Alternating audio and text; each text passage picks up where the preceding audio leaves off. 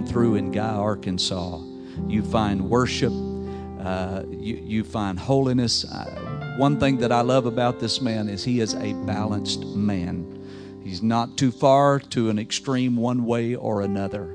And that's what I'm trying to be. Brother Blakely, uh, we know you've got a word from God for us, and our hearts are open. We want to hear what thus saith the Lord. Anybody going to help the preacher preach today? Brother Blakely, come and preach your soul. Why don't we lift up our hands and just love the Lord just a minute here together? The name of Jesus. In the name of Jesus. Come on, praise Him a little bit. Thank you, Lord. Thank you, Lord. Thank you, Lord. Hallelujah. Hallelujah. Come on, glorify Him a little bit. Thank you, Jesus. Thank you, Jesus.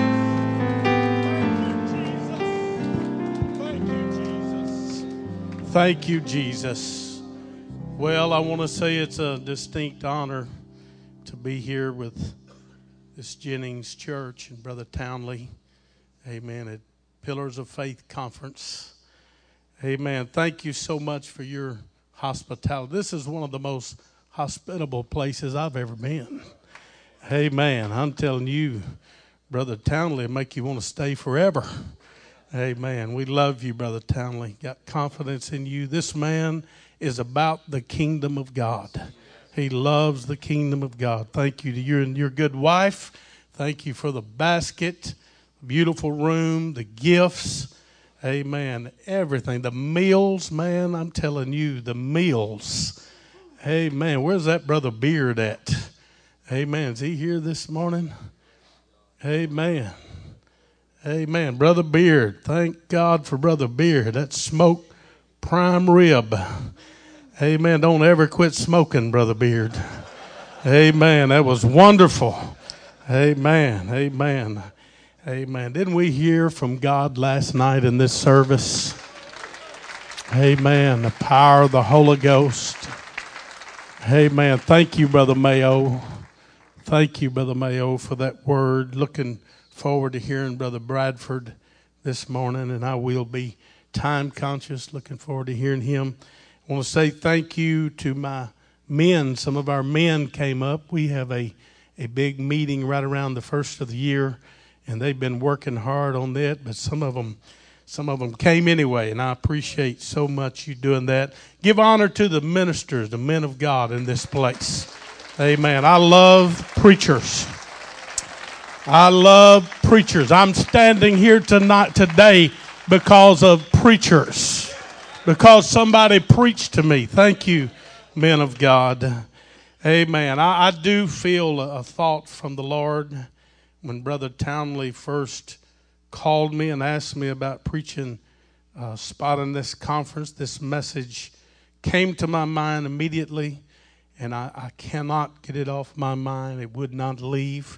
And so I just want to obey the Lord today. If you've got your Bibles, you'd like to turn to Proverbs. I want to read two sets of scriptures one in Proverbs chapter 4, and then another in 2 Samuel 18.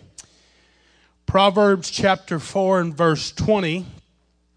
My son, attend to my words, incline thine ear unto my sayings. Let them not depart from thine eyes. Keep them in the midst of thine heart, for they are life unto those that find them, and health to all their flesh. And notice verse 23, it said, Keep.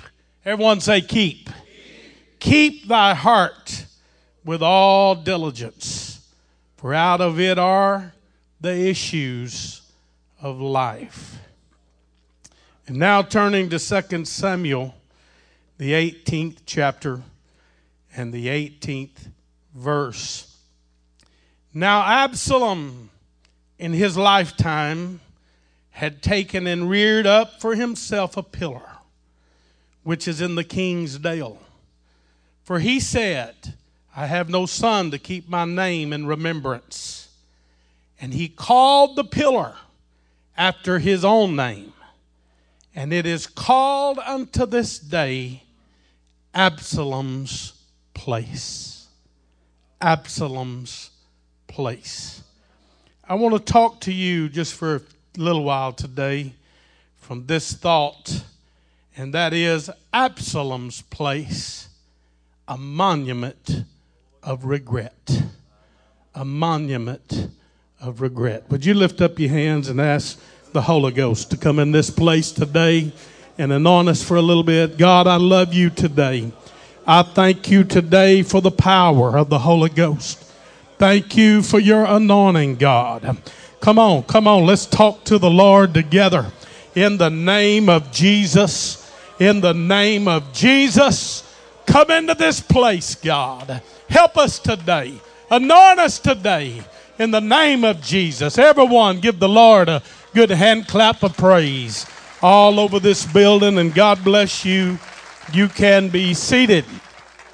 Amen. Amen. James, he, he reminds us of the shortness of life when he talks about how life is a vapor. One writer said, We're like the grass of the field. We're here today and we're gone tomorrow. Brother Weeks made mention, it seems just almost impossible that I have been in Guy for 24 and a half years, starting our 25th year there. And uh, I, I, when I was a young man, 16 years old, God filled me with the Holy Ghost.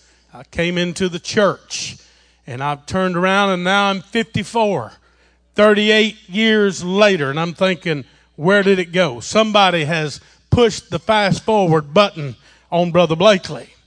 But I thought, you know, we don't have much time left. Amen. I, I'm, I'm in the, the latter part of my life, I'm sure, 54. Amen. You're, you're starting to cross over and look at the downhill slope. But I, I thought today that it's time for every man in this building. From time to time, we need to stop and we need to reevaluate some things and we need to decide what is most important in life.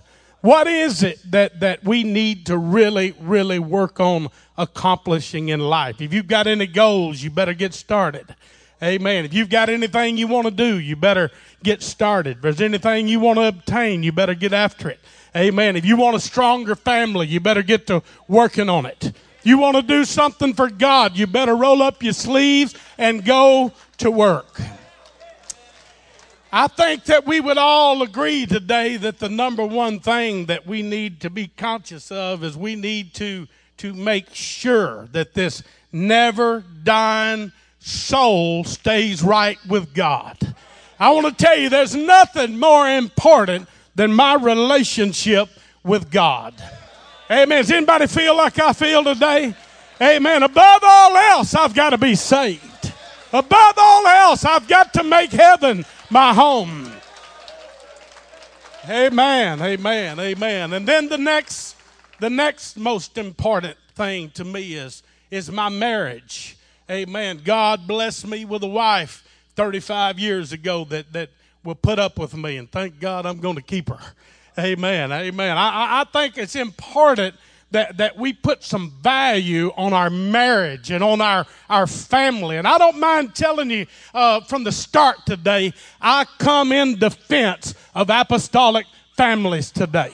Because I believe with all my heart the devil is doing everything in his power to destroy families. Amen. The family is the core of the church. The family is the core of our nation. Amen. Amen. You can be seated. Hallelujah. I thought about, you know, I love the conveniences that technology has has brought to us. All of us love the the comfort of all of these conveniences. But you know, I, I, I fear sometimes uh, conveniences have have caused us, instead of making it easier in our life, I'm, a, I'm afraid it's just caused us to squeeze more into our schedules. It, it's caused us to become more, more busy. We're living in a busy generation. We're living in a very materialistic generation. We're living in a, a culture that, that is very self centered and very uh, selfish. Amen. I, I thought as Brother Weeks got up here and he began to just about preach my message today. He quoted this scripture and be not conformed to this world, but be ye transformed by the renewing. Everybody say the renewing. The renewing of your mind that you may prove what is that good and acceptable and perfect will of God. Amen. Now, when we read this scripture, our mind automatically goes to to uh, separation and holiness. And thank God that there's men in this building today and there's pastors in this building today that they are not going to compromise and they are not going to uh, conform to the ways of the world. But I come to warn you today men that, that there's, there's another conforming going on and there's some things that's taking place without us even realizing it that's happening in our homes and in our lives. And i come today to, to cry out that someone could leave this place without regret. Amen. Amen. Give the lord a good hand clap of praise together Scripture said that you may prove what is that good and acceptable and perfect will of God. Amen. I believe that there is a clear, defined will of God for men. Amen. There's a, there is a distinct plan for each man that's here today. And God has given us this good word for us to structure our lives after. Amen. And when we, we struck, when we don't structure our lives after the Word of God, it seems like it, it gets heavy, the responsibility. You know, there's a lot of responsibility on the shoulders of a man. There's, there's a load on the, the, uh, on the shoulders of a man. And I don't believe God has put that, that load on our shoulders, amen, to, to be a burden to us. But I believe that He has given, He has put us in a position to, uh, to where we can lead our families, amen, and it would create happiness and peace. Amen. I'm talking about the will of God for a man. Hallelujah. Hallelujah. The scripture says in John 5 and 3 For this is the love of God, that we keep his commandments, and his commandments are not grievous. I want to tell you the will of God for a man is not a grievous plan, but it's a happy plan. If you're not happy today, you need, you need to analyze what's going on in your life. Living for God is the most happy life in the world. I've never found anything in the world like I've experienced since I've been living for God. Hallelujah. Hallelujah. Jesus said, My yoke is easy and my burden is light. Jesus said, I come to you that you might have life more abundantly. You know what that word abundantly means? It means advantage, having the advantage. I want to tell you something apostolic men have an advantage in life. You have an advantage in your business. You can pray and seek the Spirit over your business deals. We can pray and seek the Holy Ghost over our family problems. Man, I'm glad I'm glad to have life today. I'm glad to be living. I'm glad to have the advantage. Hallelujah. Hallelujah. Hallelujah. Proverbs, the fourth chapter, and the 23rd verse. The Bible said to keep thy heart with all diligence, for out of it are the issues of life. There's a lot of categories, men, that you're responsible for. There's a lot of categories in life that you're in charge of. Amen. And the scripture said to keep thy heart. This word keep means to guard and to maintain. God has placed your family in your hands today, men. God has placed you. I said, God has ordained you and placed you as the leader of your home. Paul, let me encourage you take care of them, protect them, love them, enjoy them, help them to make heaven their home. I'll never forget what Brother Holmes told me, Brother Weeks, when I went to Guy, Arkansas. He said, I'm going to tell you, Brother Blakely. He said, if you can just save your wife and your son, you've done a great work for God. I'm going to tell you, man, if we can save our families, we've done something. If we can keep our families in the church and keep them from the scars of sin,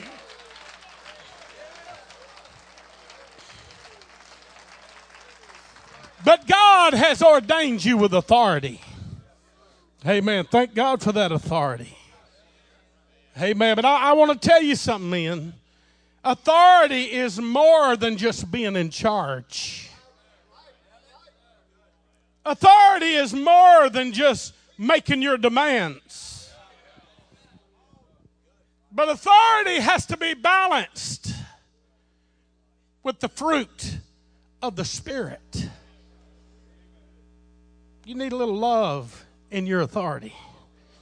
You, you need a little, you need a little long suffering in your authority. You need a little kindness in your authority. There's a time that a man must demand. I believe that a man needs to be a man. I believe that a man needs to be in charge. But for you to try to do it without the respect of your family,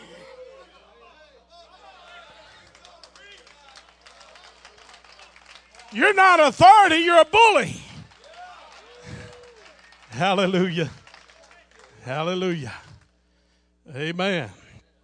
There's a time to put your foot down. Then there's a time, amen, that we need to be long suffering. I'm going to tell you, balanced authority, amen, balanced authority makes a family feel safe.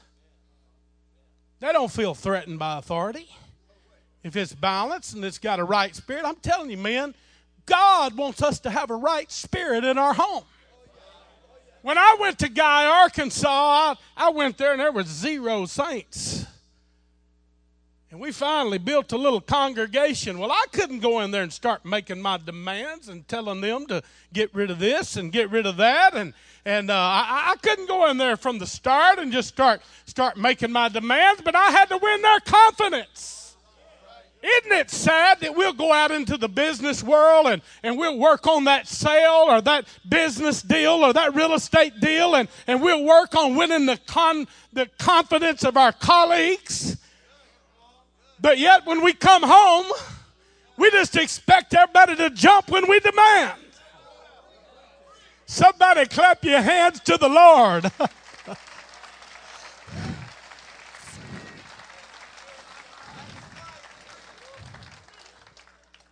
I, I had a couple one time. Amen. They was on a budget. They had a certain amount of money they could work with. Amen. And the man wanted to buy something. I, I don't remember what it was, maybe a rod and reel or something. And the wife said, Honey, you remember you said we're on this budget. He said, Let me tell you something, woman. I'm the man of this house.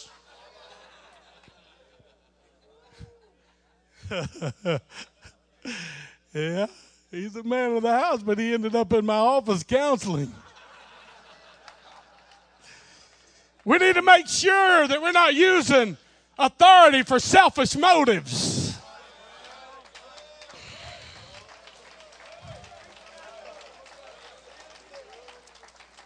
Along with this authority, God has placed you over the provision of your family.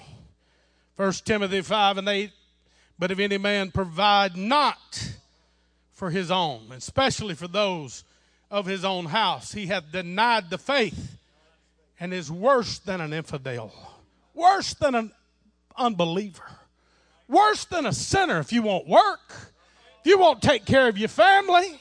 Men, God's called us to provide. We're providers. God has ordained you to provide. Now I want to I want to I want to preach a little bit today, and it may get a little. I may cross some theories today, but you know I, I have been known to do that, so don't don't worry about me. Amen. Hallelujah. But we are living in a culture that, Brother Weeks, I, I'm afraid that it's it's trying to mold the apostolic ranks. We're living in a culture that says if the if the wife will work and we can just kind of take her out of the home and, and put her in the job force to help. You know, we can have more material things. Amen. Amen. This materialistic culture says if the wife will help, we can have a bigger house. We can have a nicer car. We can have nicer furniture. We can have nicer clothes. There's nothing wrong with any of that. I like all that stuff. But I'm going to tell you something. I do have a pro- I don't have a problem with a woman working as long as the children are being taken care of. As long as the husband is being taken care of. As long as she's able to guide that house in the fear of God. But I'm going to tell you something tonight, men. When it gets to the place where your children are suffering and your home is suffering because the wife is working, it's time to get a cheaper car. It's time to downsize on the house. Being saved is more important than anything. Oh, come on, please help me today. It's sad when daycares are raising our apostolic children. My God, help me, Jesus. Help me, Jesus. Help me, Jesus. You can be seated. You know, I, am not trying to be mean today. I, love every one of you. And I, I'm, I'm just trying to preach where somebody won't have no regret. But it's a shame when our children are closer to the babysitter than they are mom and daddy. Well, Brother Blakely, you don't understand. I'm just too busy. You're right. You're too busy. Help me, Jesus. Lift up your hands. Let's love the Lord.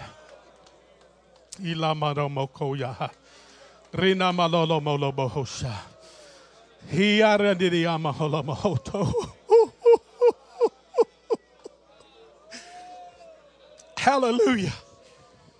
I'm going to tell you. I don't have no problem. I don't have no problem with women working as long as they keep their priorities right. I thought about it. I didn't ask him for permission, but I see Brother Matt Freeman here. His wife is an occupational therapist. She makes very good money, does very well. But you know what? Brother Matt come to me, Brother Weeks, and he said, Brother Blakely, he said, you know, we're going to have our first child. He says, and how do you feel? I said, You know, and I told him what I just told you. It, you you got to make sure that that baby's took care of. And you know what? He took her out of the workforce and he's letting her take care of little Audrey. And just let me tell you the other side of that. He had started a business and God has blessed his build, business way beyond what she made. Let me tell you, God will make up the difference. And people to just sacrifice and keep their priorities right. Hallelujah, hallelujah, hallelujah. I believe that the man is more than just a natural provider, but I believe a man ought to provide a good, safe, spiritual environment for his family. Amen. He needs to find a solid church that preaches the truth and place his family under a solid pastor, a man that'll preach the truth. And then after he places it under uh, places them under him, he needs to teach them loyalty and commitment to that man of God and to that congregation. Brother Weeks, you, you stepped all over it. I, I don't believe that it ought to be the burden of the pastor to have to correct everybody's kids and line everybody's kids up to the standards. But I believe daddy ought to love holiness. Daddy ought to go home and take care of business. When I see a young lady from time to time, we'll have it to happen. When I see a young lady come into my church and maybe her dress is just a little too short or a little too tight, I don't think bad of that young lady. I wonder what's wrong with mama and daddy.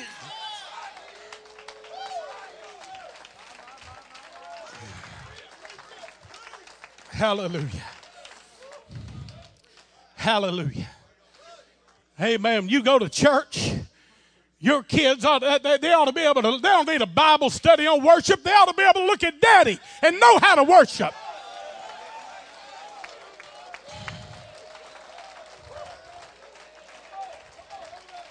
Hallelujah. You need to teach your children to rally behind the man of God. Don't ever allow anything negative about the church or the people in the church or the man of God to come out of their mouths. The next category, and I'm moving on, Brother Bradford, I'm, I'm trying to be time conscious. Hallelujah. But the next category I want to talk to you about, and this just kind of brings me right into it, and that is forming a strong relationship with each family member. It's so important, men. It's more important than any business deal you could ever do. It's more important than any CD that you could deposit into your savings account. Bible said to love your wives as Christ loved the church. Brother, he loved the church enough to die for it. Brother, we need to, we need to respect our wives and, and honor our wives. Brother, I think about Sister Blakely. Anybody that lived with me for 35 years, she ought to be honored. Amen. You that know me saying amen. Amen. Thank you, Brother Looper. Hallelujah. Love our wives. I'm going to tell you something. You need to form a strong relationship with your children and your teenagers. Moses, and here he was raised in Pharaoh's house, the adopted son of Pharaoh's daughter. But I, I don't have time to qualify everything I'm saying, but I, I just personally believe since they chose Jochebed, Jochebed was the, the nurse, his mother was the nurse of Moses. I just, in my mind, I believe that, that Jochebed was a continuing influence in his life. Somebody was telling Moses, hey, Moses, you're a Hebrew. Hey, Moses, there's one God. Hey, Moses, you're not part of this Egyptian clan. You're a God called man.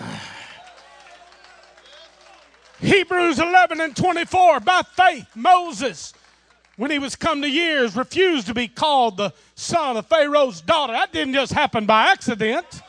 Choosing rather to suffer the affliction of the people of God than to enjoy pleasures of sin for a season, esteeming the reproach of Christ greater riches than the treasures in Egypt.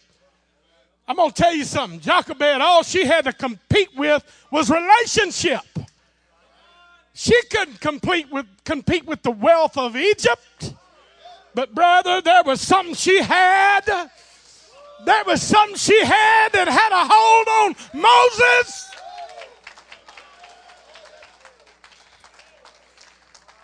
Said, by faith, he forsook Egypt not fearing the wrath of the king, for he endured as seeing him who is invisible. I want to tell you something, men. You can live a certain way in front of your children and form a strong relationship with your children that they'll see God through you. They'll have revelation of truth through your life. They'll have confidence in the church, confidence in the preacher, confidence in God because of your relationship. Hallelujah. Come on, lift up your hands. Hallelujah. Hallelujah. Hallelujah.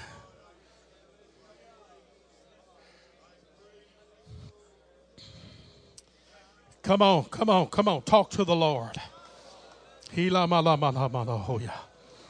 Jesus. You know, sometimes, men, Sometimes it can be overwhelming. Categories of life I'm talking about. all the responsibilities we have, Brother Weeks, it can be overwhelming. You've got the bills to pay. You've got the, amen, all of the responsibilities of life. The boss is over here and he's crying for overtime. Hey, man, I got to have you to work overtime. Pastor of the church says, Man, I need you at the men's meeting. Man, the wife says, Hey, the, the, the, the faucet's broke. We need you to fix the faucet.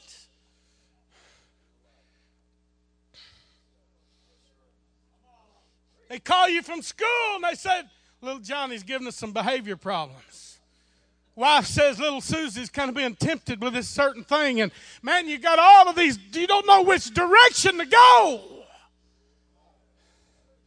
Ephesians 5 and 15 says, See that you walk circumspectly, not as fools, but as wise. Redeeming, redeeming. This word redeeming means to buy up to rescue from loss, redeeming the time because the days are evil. Wherefore be not unwise, but understanding what the will of God is. I'm going to tell you something, men. This may sound like a motivational class, but I, I tell these men, these are men that men, they're witnesses to what I'm saying. I, I tell our men, you need to get a planner. You need to carry a planner on you. You need to schedule. You need to be organized. You got a lot of things to keep up with in life. You got some categories in life. Amen. And if you don't get a planner, you won't get nothing done. So we need some time management in the apostolic ranks. We don't need to be blown here or there. But we need to know where we're going and what we're going to do. Give the Lord a hand clap of praise.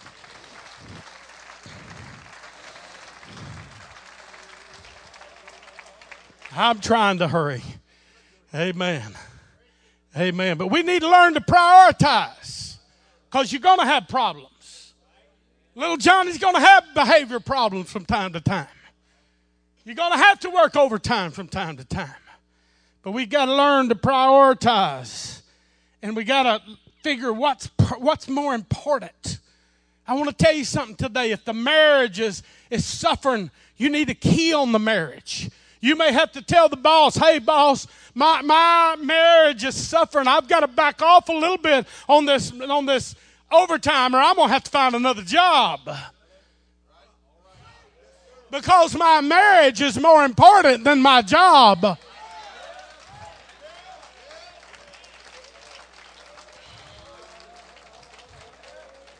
Let me tell you something. If you're you're here, I, I just feel this. I feel like I said, if you're here to, today and, and you having a little bit of marriage problem, let me help you. You can fix it.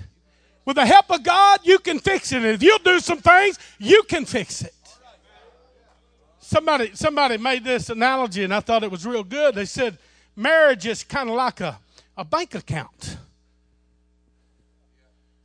It's worthless if you don't put anything in it.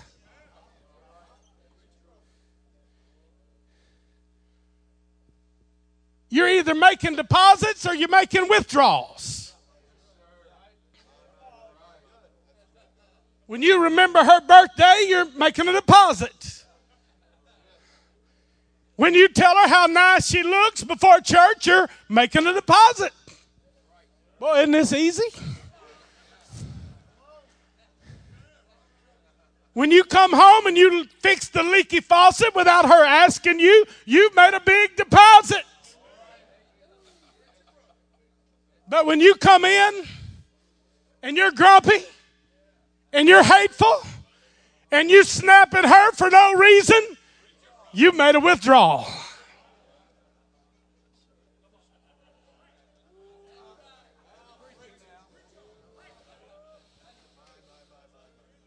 And if you're in a situation where you've made more withdrawals than you have deposits, I had somebody a while back, the wife had left the husband. And he come into my office and he started telling me all the demands that was going to have to be made. And I said, Brother, do you realize she ain't living with you anymore?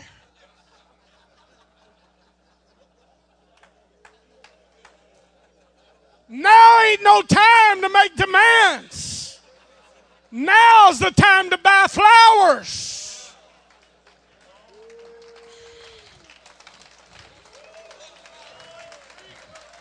Hallelujah. David David was one of the greatest men in the Bible. He is one of my heroes in the Bible. I love to read about David. He was a man after God's own heart. We read about how David killed the bear and the lion, and man, how he went out and fought Goliath. David was truly a great, great king. But though David was great in so many areas, he still struggled with human weaknesses. We read the horrible story of his adulterous affair. Amen. With a very loyal man's wife. Then he has this loyal man murdered. God have mercy on the man that puts his hand on a loyal man. I could preach another entire message on that. But David, he suffered untold misery because of his sin. I want to tell you something, men. You, you better make sure you crucify that carnal element inside of you. Don't ever get to the place where you feel like, well, I couldn't fall. When you think you stand, beware lest you fall. Hallelujah. Hallelujah. The sin can cause a lot of regret. The price of sin is too high, it's too damaging. Carnality leaves such an aftermath of destruction. But as I, I, was studying the life of David, I began to notice another weakness in David's life, and that was his relationship with his family. David, being the chosen king of Israel, he, he just seemed to have a hard time balancing it all out.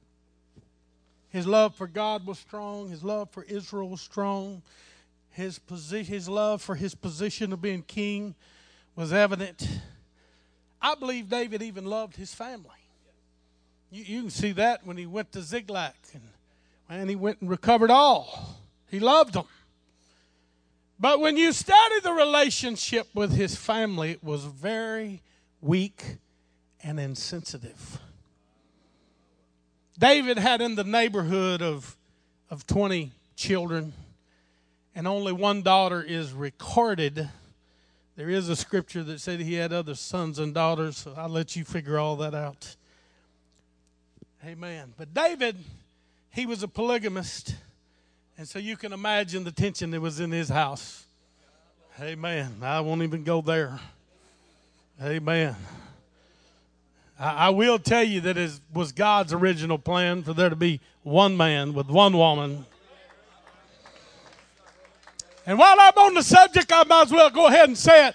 God hates putting away. He hates divorce.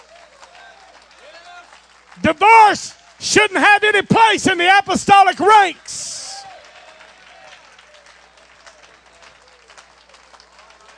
I, I know, I know, I know, and I, I don't have time to qualify everything. I know God gave Jesus, he said that, that Moses gave a writing of divorcement for immorality. And I understand all that.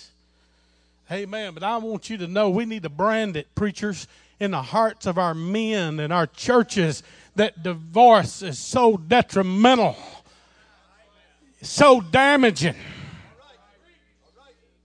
I just kind of hit a bump there a little bit. Amen.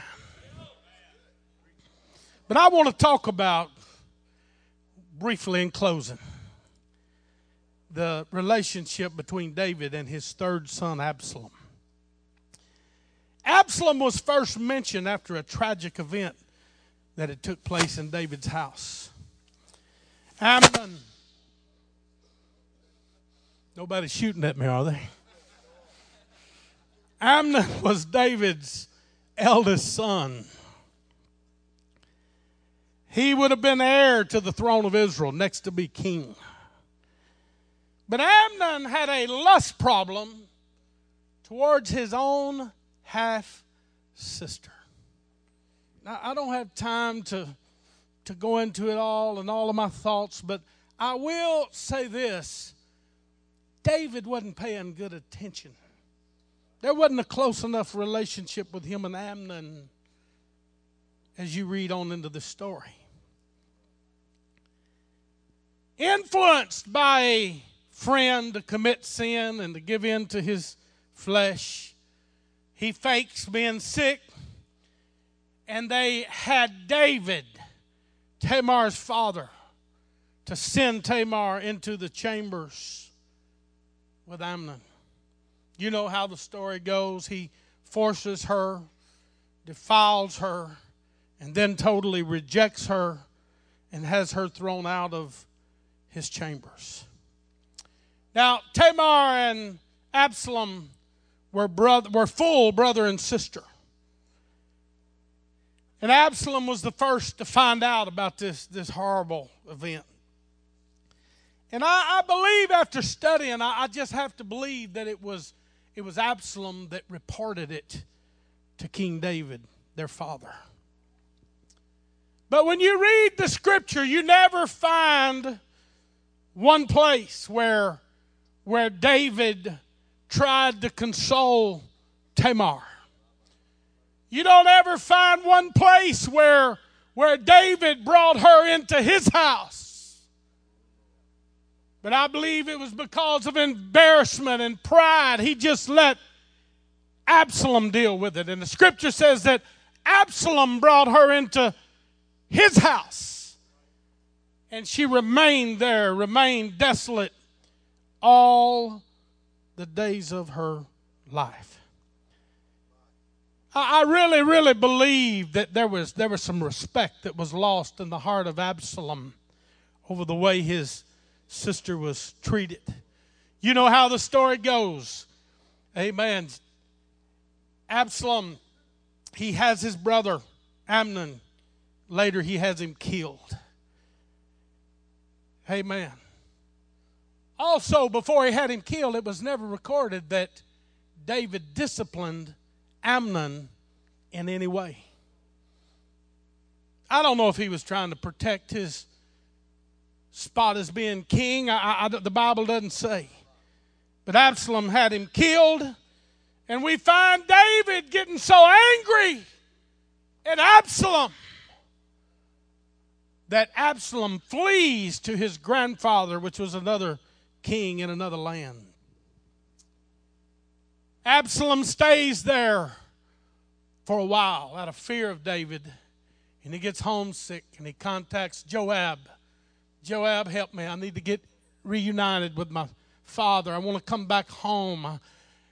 Joab ignores him at first and he sets the fields of Joab on fire. Joab finally gets with him and he helps re- reunite Absalom back into David's house. But this is what David said David said, You let him come home. He said, But don't even let him come before my face. I don't even want to see him. And Absalom feels this rejection. Lift up your hands. Let's love the Lord.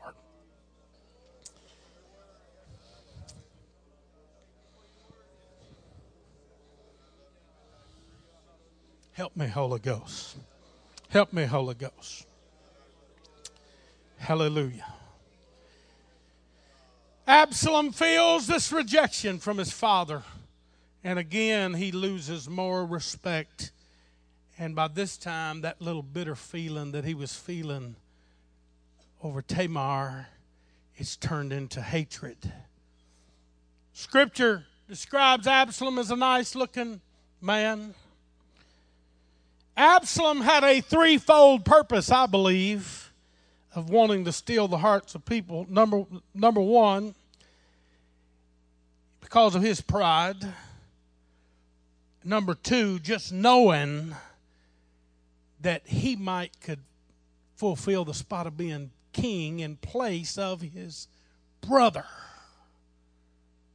And then the third motive, I believe, was just so he could get David back for a life of ins- being insensitive and uncaring.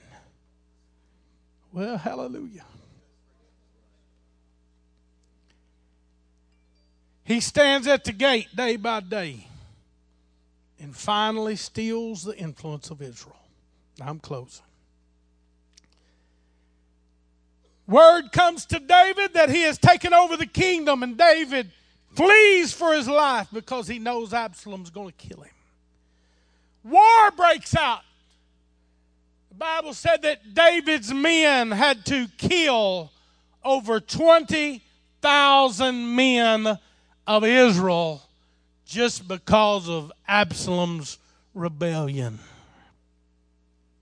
Can you imagine the way those mothers of those boys and those sons and daughters of those men that were killed, how they felt?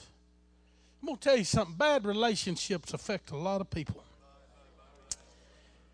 The Bible said that Absalom was riding on a white mule and he gets his hair tangled up in the branches of a tree. And here he is hanging. You know how the story goes. Joab gets three darts and he runs them through the heart of Absalom. I want to read my text again. Now, Absalom in his lifetime had taken and reared up for himself a pillar, which is in the king's dale. For he said, I have no son to keep my name in remembrance and he called the pillar after his own name, and it is called unto this day Absalom's place. Now I want to read verse 17, and I've done it in this order for a purpose. The Bible said after they had, after Joab had killed Absalom, and they took Absalom and cast him into a great pit in the wood, and laid a great laid a very great heap of stones upon him. And all Israel fled, everyone to his tent. Do you know it's not recorded whether or not Absalom's body was ever moved to his own tomb called Absalom's place? Absalom erected this monument to compliment his accomplishments in life. And the Bible said it was it was in the Kingsdale. Commentary said the Kingsdale was was in the king's garden. A monument that was built to remember the great things about a man called Absalom. But because of a bad relationship, commentary says that centuries after the rebellion of Absalom that people would gather, Brother Weeks, and they would bring stones. Probably some of the family members of that those 20,000 men that were destroyed and killed because of Absalom's rebellion. They would take stones and they would crash them into the side of that monument, remembering the rebellion of, of Absalom. And in my mind, I, can just see this is not Bible. This is Brother Blakely. But in my mind, I can just, just see David as he's in his house and he hears this crashing noise outside and, and he looks out and he goes outside and he sees Absalom's tomb or Absalom's monument. And he hears the crashing of those stones. And they're doing it because of old bad Absalom that was rebellious. But I can see David as he drops his head and he, he thinks, you know, if I'd have done some things different, if I'd just been a little more sensitive, maybe this wouldn't be happening today. If I would have just handled the situation with Amnon a little different, Maybe even if I'd have been a little more sensitive to Amnon, he wouldn't have made the mistake. Maybe Tamar wouldn't be desolate today if I'd have done some things different. Stand together. Man, I hadn't come to put you under condemnation today. But I've come to help you. The difference between you and David, you may still have your wife, you may still have your children, you may still have your teenager. There may be time to recover. There may be time to live without regret. Hallelujah. Hallelujah. What are you talking about? I'm talking about Absalom's place, a monument of regret. Lift up your hands. Love the Lord right now. Hallelujah. Hallelujah. Does anybody feel the Holy Ghost in this place? Hallelujah, hallelujah, hallelujah. Oh, God. Thank you, Jesus, for this word today. Hallelujah.